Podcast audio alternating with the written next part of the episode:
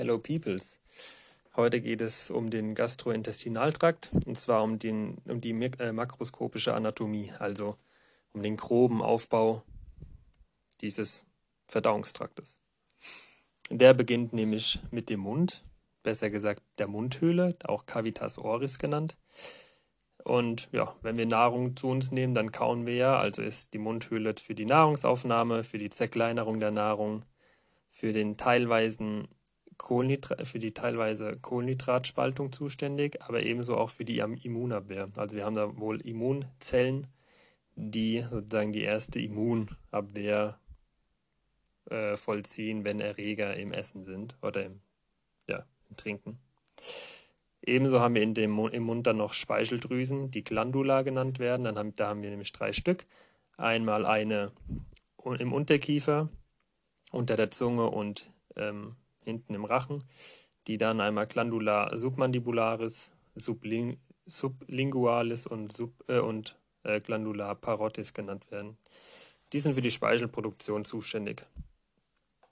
Äh, der Speichel ist einfach dazu da, damit das alles so ein bisschen besser flutscht durch den Rachen in die Speiseröhre. Ja, dann haben wir schon den Rachen, auch Pharynx genannt. Der ist einfach für die Weiterleitung des Nahrungsbreis, auch Bolus genannt, ähm, zuständig. Ähm, gleichzeitig haben wir aber auch noch die Epiglottis. Die schützt die Trachea, also die Luftröhre, vor einer Aspiration, indem sich dieser Deckel einfach über die Luftröhre legt, und dann können wir uns nicht verschlucken. Ja, der Speisebrei, also der Bolus, geht dann in die Speiseröhre, welchen man Ösophagus auch nennt. Und die Speiseröhre ist einfach nur für den Nahrungstransport in den Magen zuständig.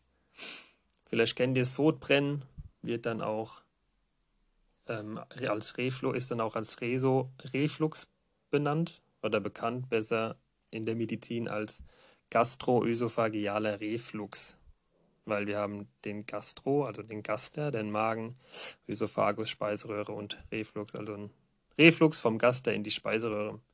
Ja, dann haben wir den Magen, den Gaster, dort befindet sich Salzsäure, die ist sehr, sehr sauer, also hat einen pH-Wert von eins bis zwei und sorgt ebenso ähm, für eine Tötung der Keime im Essen und auch für eine Denatura Denaturierung der Proteine in der Nahrung, weil wir haben normalerweise, die Proteinketten sind wie so ein riesen Knäuel, und durch das Denaturieren werden die sozusagen entknäult, und dann können die, die ähm, Eiweiß ent, Eiweiß aufspaltenden Enzyme besser ihre Arbeit vollziehen. Ja, von da aus, also vom Magen aus, geht es dann in den Dünndarm. Den, haben wir, den können wir in drei Bereiche ein, ähm, einteilen. Da haben wir einmal den Zwölffingerdarm, auch Duodenum genannt. In diesen Zwölffingerdarm münden noch die, mündet noch der Gallengang und der Bauchspeicheldrüsengang. Diese zwei Gänge verschmelzen zueinander und äh, münden dann sozusagen in den Zwölffingerdarm. Und diesen, diese Mündung oder dieses Verschmelzen nennt man auch die Papilla vateri. Ja, nach dem Zwölffingerdarmabschnitt kommt dann der Leerdarm, auch Jejunum genannt. Und nach dem Leerdarm kommt dann der Krummdarm, auch Ileum genannt. Generell der Dünndarm ist dafür da, also im Zusammenspiel mit, mit ähm, Gallensäure und mit den Drüsensekreten aus der Bauchspeicheldrüse äh, für die Spaltung und die Aufnahme der Nahrungsbestandteile. Also Kohlenhydrate, Fette und Eiweiße werden aufgespalten in ihre Einzelteile, und ähm, ja, auch sowas wie Elektrolyte, Vitamine, Mineralien, all sowas wird dann in diesem, im Zwölffingerdarm aufgenommen. Das, äh, die, diese aufgenommenen Bestandteile landen dann in der Leber, aber dafür, dazu in einem anderen Podcast. Ähm, ja, vom Dünndarm aus geht es dann in den Dickdarm. Und der erste Abschnitt im Dickdarm ist der Blinddarm, auch Cäsum genannt. Deshalb haben wir auch eine sogenannte Iliocecal-Klappe. Das ist sozusagen die Klappe, welche den Krummdarm vom Blinddarm trennt, also den Dünn, das ist die Klappe zwischen Dünndarm und Dickdarm. Und da der letzte Bereich von Dünndarm ja das Ileum ist und der Anfangsbereich vom Dickdarm der Blinddarm ist, nennt man einfach die Klappe Iliocecal-Klappe. Ja, der Blinddarm weiß man nicht ganz genau, wofür der zuständig ist. Oder war das der? Ne, ich glaube, das war der Wurmfortsatz. Auf jeden Fall, was man weiß, ist, er ist, hat wohl eine Immunfunktion und speichert Bakterien, die dann im Dickdarm wichtig sind. An dem, an dem Blinddarm haben wir noch einen Wurmfortsatz, der Appendix vermiformis genannt wird. Und man geht davon aus, dass er auch eine Immunabwehr hat oder eine Immunfunktion hat, aber man weiß es eigentlich nicht. Ja, dann geht es weiter in, in, das, in den Kolon aszendenz, also der aufsteigende Kolon. Ja, vom Kolon aszendenz geht es dann in den Kolon transversum und dann in den Kolon deszendenz. Vom Kolon deszendenz mündet die Scheiße in, den, in den Colon sigmoideum. Der ist S-förmig, deswegen auch Sigmoideum.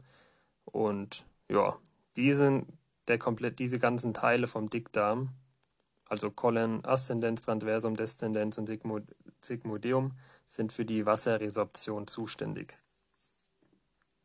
Also wir haben sozusagen den Nahrungsbrei, der übrig geblieben ist im Dünndarm. Der mündet in den Dickdarm und schlängelt sich da hoch, quer und runter. Und ähm, ja, man entzieht dem das Wasser oder fügt Wasser hinzu, damit, er, damit am Ende eine gute Konsistenz von der Scheiße rauskommt.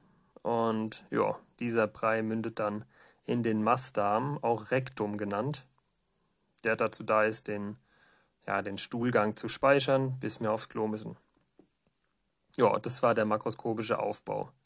Was jetzt noch wichtig ist, ist dieser komplette Abschnitte des Gastrointestinaltraktes sind nämlich noch in einem Bauchfell eingebettet, das Peritoneum. Und man kann sich dieses Peritoneum so vorstellen, es umgibt einzelne Organe und sorgt für, einen Reibung, für eine reibungslose Verschiebbarkeit der Organe. Also man kann es vorstellen wie so eine fette Faszie, die die Organe umgibt, damit die sich frei bewegen können, aber auch gleichzeitig sind die dadurch gesichert und haben einen gewissen Schutz. Dann kann man die Organe noch einteilen in Organe, die in diesem Bauchfell liegen, Organe, die hinter diesem Bauchfell liegen und Organe, die gar nicht erst, oder Bereiche, die gar nicht erst, die komplett nicht in diesem Bereich liegen.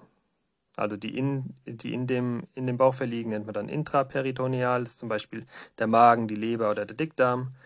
Dann haben wir die Organe, die, Organe, die außerhalb liegen, die nennt man extraperitoneal, ist zum Beispiel das Rektum. Und dann haben wir noch die Organe oder die Organabschnitte, die hinter dem Bauchfell liegen, die nennt man dann retroperitoneal. Und das wäre zum Beispiel das Duodenum, also der Zwölffingerdarm, Pankreas, Niere, ja, so drei Beispiele. Das war's.